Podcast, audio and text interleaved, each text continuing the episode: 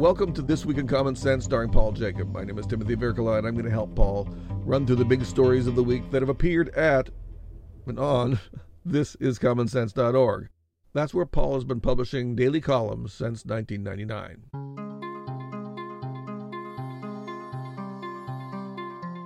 Normally, you write five pieces a week. This week, you wrote four because of the fourth. Because of Independence Day. Tim, it's not just the 4th of July. You know, almost every year we try to do something to uh, to recognize Independence Day, but also to recognize it as Independence Day. I don't know. I, I tried to kind of instill it on my children. My parents certainly did their utmost to instill the need to be independent uh, in me and uh, also in my five siblings. And uh, sometimes we lose sight of that. And of course, calling it July 4th uh, doesn't doesn't get the word independence in. So we did a meme and and uh, almost every year do something to uh, to alert people that call it Independence Day and maybe explain why. I want to deal with one of the scripts, the one on ideological prejudices, uh, which I, I, found out the the West is prejudiced, and uh, I want to I want to go into that at some length because I was very pleased to find out that that was the case. Uh, I've been hoping and praying, but the the other three scripts, accidentally on purpose, of course, is Tuesdays. The state of California uh, grabbing a bunch of information about gun owners, about people who have, uh, uh, you know, the right to carry permits and so on, uh, conceal carry, and then allowing it to just be, you know, just basically uh, picked up by anybody. Uh, and this was not some hack; it was out there for anyone to stumble into. And it's just, you know, if if if they can't keep that information private, then do not collect it. That's the solution. And of course, here, there's two problems. One, I don't know why they need all this information in the first place. The Second Amendment is a right to uh, possess weapons, and uh, and and secondly, uh, I, you know, it just seems to me that there's a, a smidgen of doubt as to whether this was so accidental. I'm not making any charge. Oh, heavens, no, because I don't have any evidence that they did this on purpose. Did someone say on purpose? No, it was totally accidental. But you be the judge and go read Accidentally on Purpose. Uh, that was Tuesday's script. And then Wednesday, I think is worth a read too. Uh, go slow? Question mark. And should we go slow? Well, this is about uh, about folks deciding the the anti-racist racists deciding that somehow it is a white attribute to hurry to make a deadline and they decided they couldn't make the deadline and that they didn't need to make the deadline because it's a white supremacist thing anyway. And you know, we we pointed out the Stepin Fetchit, uh, the the fact that Black Americans were lampooned and ridiculed and mocked. And I think even then, most people realize this is not emblematic of all Black Americans, but they were put down in essence because they were slow at doing things or you know talking or or moving around and uh, you know that was it wasn't just racist it was bs and so it's uh, what an obnoxious thing from our past except the anti-racist racists want to bring it back. They want to bring it back and embrace what was considered a slight. So uh, go slow uh, you know, it, it, it's not the first time this has happened. Uh, people may recall, I think we did something about it years ago when the African American Museum uh, was opening in, in Washington, D.C., and they released a, a, list of things that were white things like, you know, scoring well on tests and things like you know i mean it was it was absolutely ludicrous and yet these are people we're all paying our tax dollars to and and they're associated with something to look at black history which is you know the, the the black history in america is pretty doggone interesting and it's hard to learn it and not have a heck of a lot of respect for the black leadership throughout those years who fought to get full rights. And uh, and yet then to turn around and act like somehow basic you know the, the idea of being on time or doing a job well or doing a job on time—then is not you know that's not one part of the globe. People everywhere like that. I think everybody listening likes that. And uh, and that's everybody of course. So uh, so anyway, that's that uh, so obnoxious that we have to even discuss stuff like this, but we have to discuss stuff like this because we have people in this world who who they want to rip the country apart on race, and if there's not a good reason, they'll take a bad reason. Another uh, topic they want to rip the country apart on was talked about in Parents Kept in the Dark. Yes. Uh, well, that's today's piece, uh, Friday. Yes. And that's an issue about public school boards and so forth. What's going on in your county? I'm one county over. I the oh, it's not yours. I'm in uh, Prince William County, and and we're separated from Fairfax by the Occoquan River. I used to live right on the Occoquan River.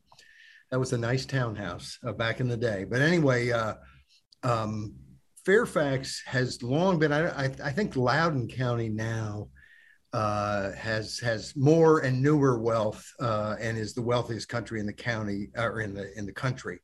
But I think Fairfax used to be for a long time, a couple decades. Um, anyway, they are basically developing policies to not only welcome kids changing their gender or picking a new name or what have you at school which we could we could discuss and argue about and you know somehow that that's not really what i envision school to be all about. But at the same time as i mentioned in this piece you can understand that there may be kids who you know have questions about their gender or what have you where you'd want at least the teachers to be engaged and thoughtful and helpful and so on. And you could imagine situations where they fear the parents are terrible evil abusive parents and they need to somehow protect that kid.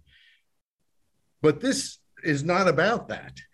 this is this policy is about not having teachers tell the parents across the board. No need to tell the parents anything about what's happening at school, even when it involves their child changing clothes, genders, what have names, what have you. And this is important stuff. And of course, we can all agree or disagree on, on every little element of it. But the one element that we should agree, agree across the board is that the default should not be don't tell the parents.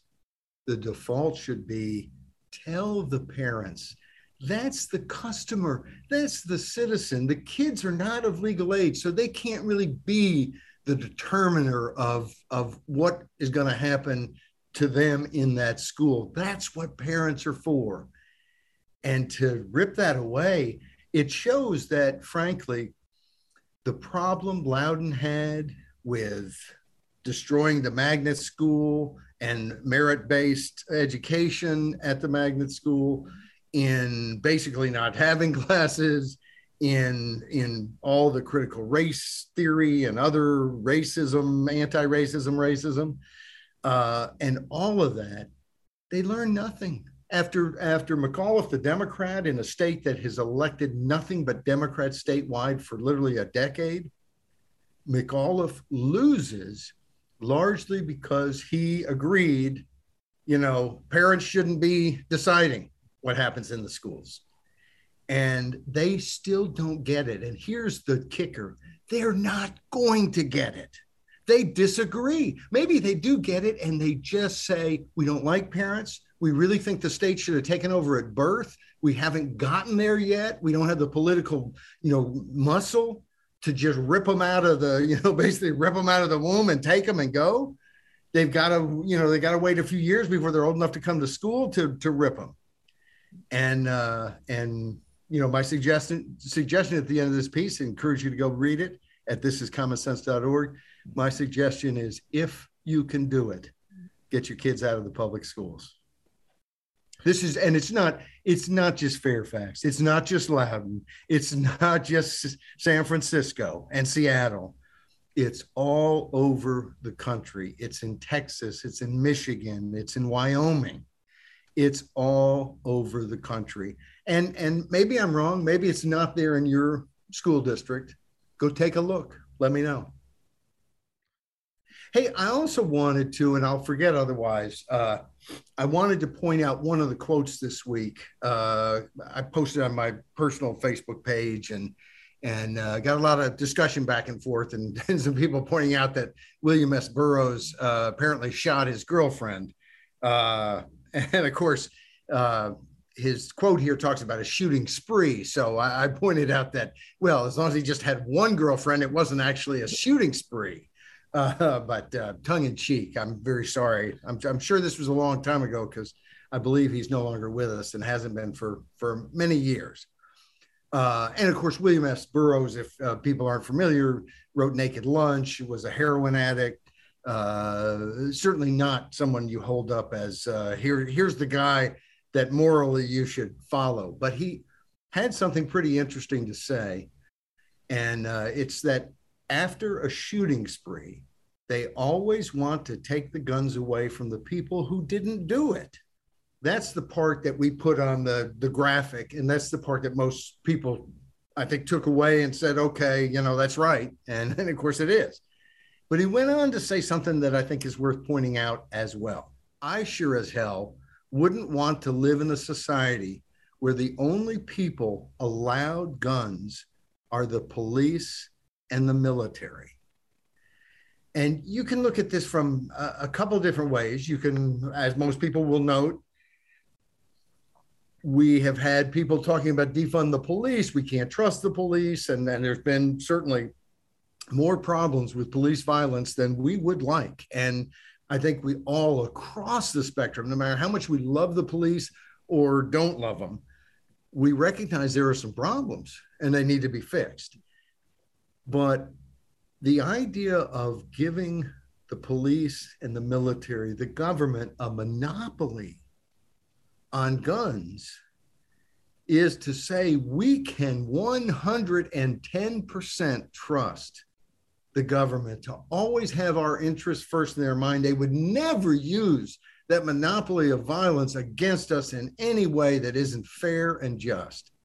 And when you're ready to say that, well, then you'll be on that side of the of the fence, and I'm going to stay on our side of the fence because I can't imagine. In fact, if I ever say that, somebody check and see if I haven't ingested some kind of, you know, mushroom or LSD or or something, or or maybe I just uh, you know fell down and hit my head.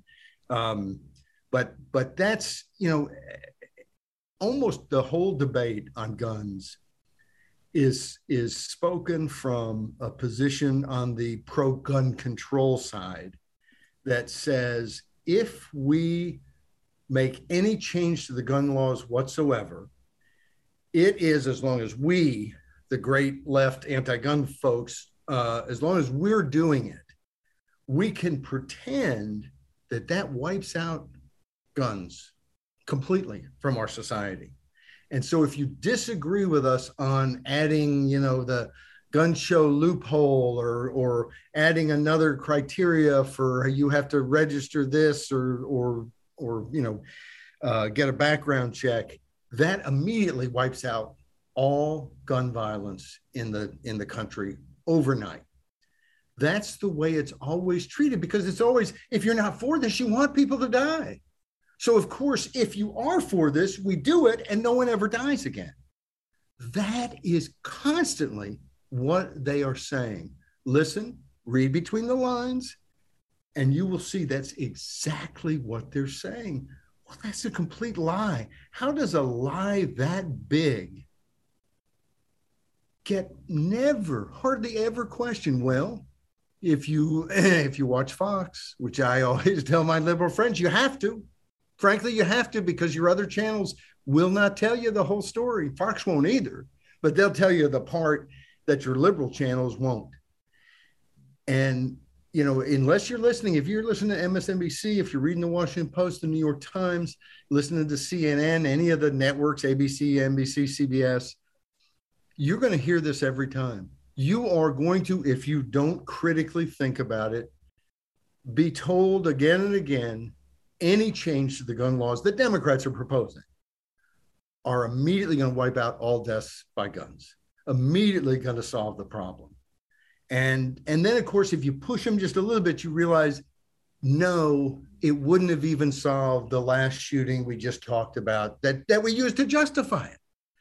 And, um, and as we've discussed on this program, Tim, the number one thing they could do, I think, to stop mass shootings from a gun standpoint is to make that database that they use to check people worthwhile. It's it's it's a it's a database full of holes.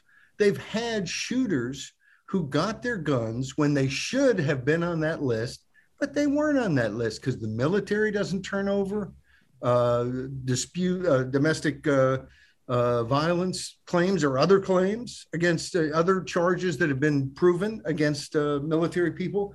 The states are terrible about it. I'd love to see a politician because, frankly, I don't think they really care. It's not that they want people to die, they just don't care enough to get off their duff and actually fight to have a background check that mattered. It's enough to have the flag that you can stick in the ground and say, Yes, we got the background checks. And remember, now no one ever dies again. That's how they want the world to be. And frankly, unless we do something about it, that's how the world is going to be. Well, I'm very dubious about all those lists. I just for like you say, they don't work.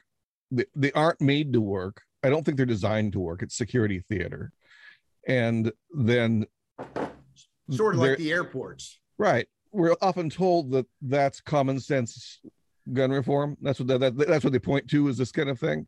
Well, to me, the common sense gun reform is actually more like the common sense ideas in of all people, William S. Burroughs uh, because that's common sense, because that actually explains the nature of conflict more than just a program. It's not about a program, it's about the nature of conflict. And the idea of having only the government armed is, of course, absurd. And there's, it goes further. We talked, we've talked about this before. Um, I do want to I, I, can't say correction, but my memory is that William S. Burroughs shot his wife, not his girlfriend. And he did it while he was probably confused about her status and what could uh, he do? Well, it was it was a game of William Tell. She had an apple on her head, and he oh. shot her. Oh. And I don't think he was in his right mind at the moment. he may and, have been on heroin. well, he he was a he was a drug experimenter, and I and uh, his real claim to fame in, in, among my circles is is the kind of statement we just yes. quoted because he was a ranter towards the end of his life. He had this gravelly voice and his persona was just he was just strange and it was just fun to watch him. My oldest brother who uh, worked for the chicago tribune uh, whose political beliefs and mine are not not exactly simpatico uh, but uh, but a wonderful guy and um, and he worked for the chicago tribune for for years retired recently and and um, and he when he was in college took a course uh, one summer. So it may have been some seminar or something with William S. Burroughs. So that's how I first heard about him. And and uh, my brother gave me a copy of Naked Lunch. And geez, that's uh, there's enough in there that uh, you I can be very hungry for lunch. Oh, you should dip into the movie for some real uh, quite, it's quite an experience. quite an experience. Oh man! Wait until you see that typewriter turn into what it turns into, and uh, I'm not going to say any more. I don't think I'm going to get the movie, but, but uh, I have a segue here on guns because Abe, the and I, I can't think of his first name or probably pronounce it correctly, former Prime Minister of Japan was gunned down, assassinated uh, yesterday. Uh, yesterday in in uh, or maybe it was today in Japan, whatever it is. They're they were like 12, 13 hours ahead of us. So he was gunned down by someone who I b- believe, from what I've read, uh, made the gun himself. It was a homemade gun. Again, just something to keep in mind when you think, okay, we're going to wipe all guns off the face of the earth. Japan has a very uh, strict anti-gun regime. You can get a gun, but you got to go through all kinds of hoops to do so, and uh, and meaning some people don't get one, and uh, and yet in that sort of society, yes, someone still gets assassinated. The world is not a perfect place. But uh, I was concerned about it because I read just recently that, uh, you know, there's a lot of debate in Japan. They're very concerned about China. Since World War II, they've wanted nothing to do with nuclear weapons. They've wanted nothing to do with any offensive military force. Uh, you know, it's it's uh, you can always blame the Japanese people or the German people, but boy, after World War II, they had no trouble at all transition transitioning to a society that wasn't militaristic and that didn't force them to invade other countries, and they have wanted no part of that. But for years now, they have been awakening to the threat posed by China uh, Abe was very good on this. Their new prime minister, I think, is arguably even better.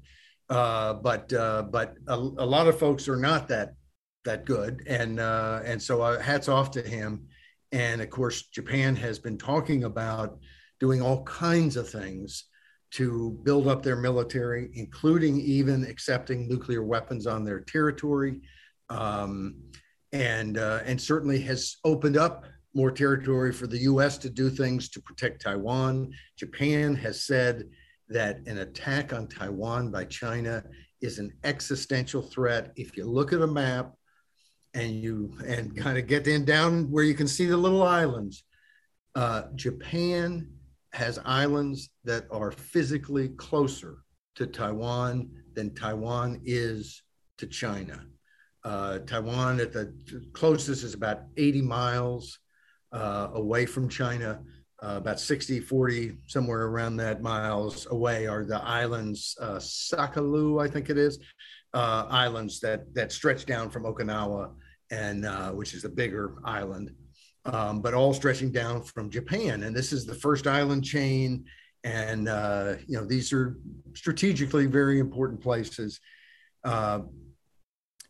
we this week I did a, a, script, and we've done quite a bit on China. And I, I friend asked me uh, send him some stuff, and one of the things I sent him this week was a link to all the China pieces uh, that have been tagged that way. Not to just mention China, but that are about what's going on in China and Taiwan and and in uh, East Asia.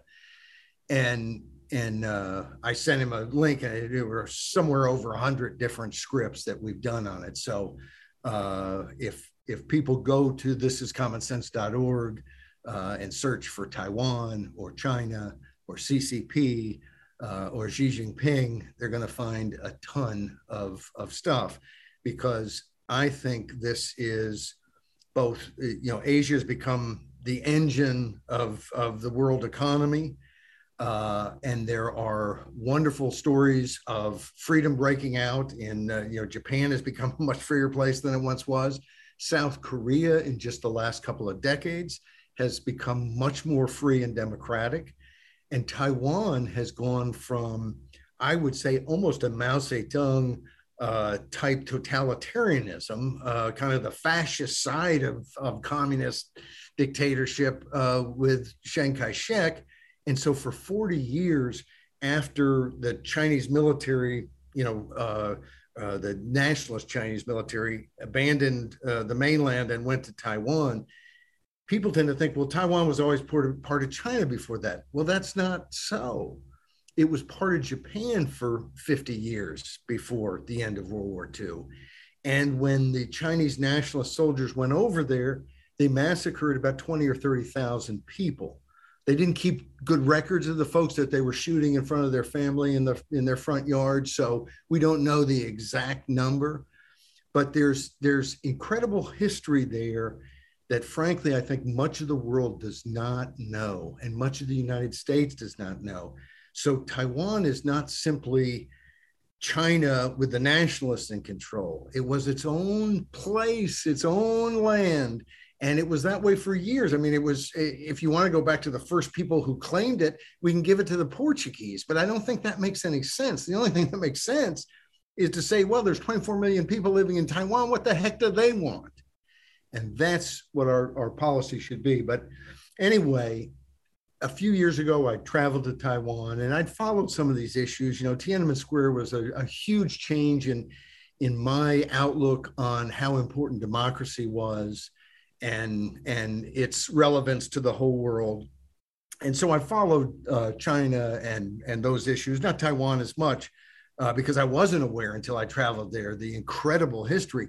For 40 years, they had martial law where Chiang Kai shek's folks might drag you away and kill you or, or beat you for a while and torture you and then release you or who knows what, they, whatever the heck they wanted to do. And martial law, which started in 1947, uh, even before they had to they, they sent national soldiers over there and caused trouble even before they they had to leave the mainland in in uh, in in a uh, uh, retreat.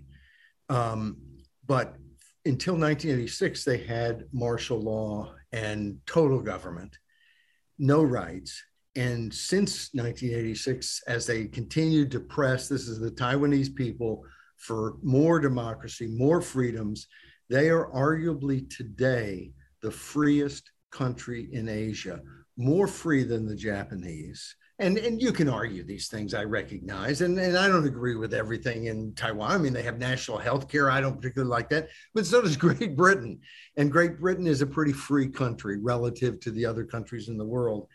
And Taiwan is arguably freer than Japan, South Korea, uh, and and after COVID, maybe freer than Australia as well.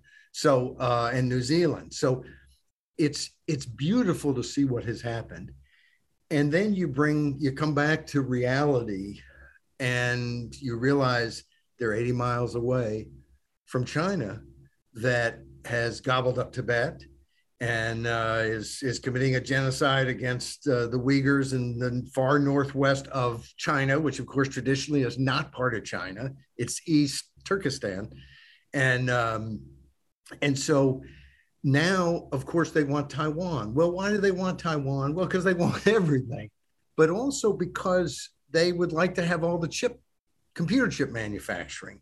Um, an attack on Taiwan and a takeover by the Chinese of Taiwan is, from a military, geographic, strategy, strategic standpoint, a huge deal.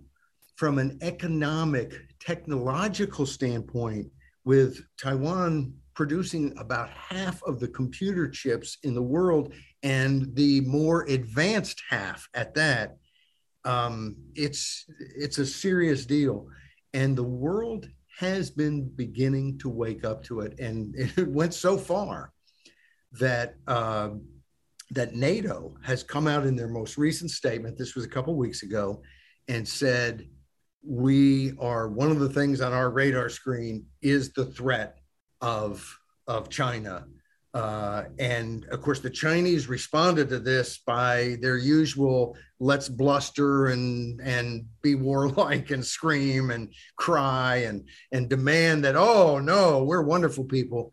Uh, they they basically said this is outrageous and that the West was being driven by ideological prejudice and to me, we need to be driven by ideological prejudice, by a learned bias against totalitarian military regimes. Uh, the the buildup, most experts would would say, the buildup that China has done to their military over the last decade plus is the largest buildup of military forces in the history of the world the most dramatic buildup, and uh, and that's worth paying attention to, and and it's nice to finally see uh, NATO doing that, seeing more countries in Europe doing that, seeing the U.S. do that. it's also interesting this week. Uh, we we saw that the FBI indicted. Well, first of all, the FBI and MI3 and MI5 in in uh, the UK both came out and said the threats from China in terms of cyber threats, in terms of other threats, are very very serious, and uh, that is is worth noting. But the the FBI also, or the Justice Department, indicted five individuals for basically threatening Chinese people in the US who are saying anything critical about China. Two of the five who were indicted are worked for the Department of Homeland Security and the federal government. So, in other words, this isn't just, and their, their names are not Chinese names. Uh, this is China not only acting like a totalitarian bully in China, this is China acting like a totalitarian bully in the United States of America and buying off US officials, government officials, Department of Homeland Security officials to do it. This is a pretty darn serious threat.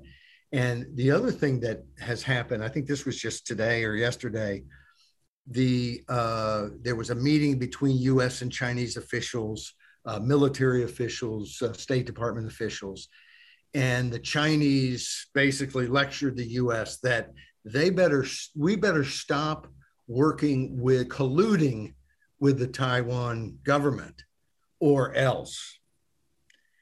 And you know the the threat is always the or else is always they'll invade and they'll take Taiwan. And I always think you know in in my life when people say they'll beat you to death or they'll smash your your car window or slit your tires or something i always think you know what i'm not doing what this person wants me to do i'm not going along with this person. This person is a mortal enemy to me now and i'm going to protect myself as much as i can. I'm not looking to get in a fight but i'm not kowtowing no, good word uh, to these sorts of threats. But something we discussed last week just a little bit. I uh, read uh, uh, Ian Easton's book, uh, The Final uh, Struggle, about Chinese strategy globally and so on. And uh, and how they they do have a strategy to basically control the world and make it safe for totalitarianism, and which is kind of my life. I'd like to to put that on the other side of that one but um, he also wrote a book called The Chinese Invasion Threat. And it's about their threat to invade China. And I read all the time, you know, I spend too much, too much of my time, they should dock my pay, uh, reading about uh, Taiwan and China and some of the military stuff because I don't know the stuff I, I want to educate myself. And so his book, I thought, wow, this is it. And it was it. It's a great book, easy to read, about 250 pages, but goes into really deep, deep detail and of course, what's interesting is that so often we're we're kind of treated to this. Well, China's really big and they have a huge G- GDP and they've got all these ships and all these missiles and all these troops. They're 58 times the size population wise of Taiwan. Taiwan's this little island. It's hopeless. There's nothing you can do. China's going to win. The US, we're way over here on the other side of the Pacific. There's nothing we can really do. We can't project power there. And and it's finished. And it turns out that that's not quite accurate, that Taiwan is an extremely difficult island to invade and take over. One side of the island, there's not really any ports, there's mountains that you can put artillery and shoot down into the water and blow the crap out of an invading army. The other side, the side that faces China, uh, which would be the west side, uh, very few places that are good for invading armies. Uh, lots of places that you're going to be in the mud, and then there's still these mountains over here where they've got artillery and they're going to shoot down on you. And the strait is very rough water, and so you you know it, there's only a couple times a year that it's not rougher than any amphibious assault would want it to be. Uh, he also points out that the U.S., when it was island hopping to get to Japan and we're at the to end the war, World War II, thought about, well, why don't we take Taiwan? And that'd be a great base to go against Japan. And they decided against it because it was too difficult to take. And so all of a sudden it dawned on me well, China hasn't invaded Taiwan because they're not capable of taking it so easily, especially if the US intervenes, if Japan intervenes, if Australia, other countries intervene, India, for instance. Um, and so this is a uh, this is a, a, a real change because it's it's easy to kind of look at this and say, oh, big country, small country, big population, small, more missiles, more guns, more troops. But Taiwan's not trying to attack anybody. So they don't need all that stuff. And there's a lot of ways to stop an invasion. In fact, it's possible that Taiwan could prevent the takeover of the island without US help. Now, unfortunately, a blockade or something like that could be much more problematic over the long term. So having, as uh, President Tsai uh, uh, uh, Ing-wen, the, the Taiwanese leader, has talked about a alliance of democracies, makes a lot of sense because in situations like Taiwan, uh, if China knows the U.S., Japan, other countries are committed to come to the defense, I don't think there's any way in the world that they attack Taiwan because they can't take it. And uh, so knowledge is power uh, and and I, I encourage people because I think most of what you will see will act as if there's no way to stop China. And after reading this book, uh, Ian Easton's, um, there is a way to stop China, and Taiwan can do it, uh, and with help from other democratic free countries, uh, I think China will realize it ain't going to happen. And that's, I think that's a huge difference between uh, China takes Taiwan, the West, the other democracies in the world say, "Oh, well, what can we do?" Uh, I think it's I think it's it basically snowballs into World War III. I think if if China can't take Taiwan, uh, I think there's hope that that Asia doesn't get gobbled up. I guess that's uh, Independence Week for 2022. yes, it is, and and uh, independence for Taiwan as well. Exactly. And of course, as we've said several times, they don't have to come out and declare independence, which of course might risk a Chinese invasion. But the truth is, after reading this book, I don't think the Chinese are going to invade if they if they see the U.S. there and Taiwan ready. And Taiwan, I think, is ready. Okay. Talk to you next week. Thanks. Okay. Bye. Bye. Please go to thisiscommonsense.org to find us on SoundCloud, Rumble, maybe YouTube, and you can always find us with your podcatcher, but thisiscommonsense.org is the best address. Look us up on Facebook too. That's Common Sense with Paul Jacob.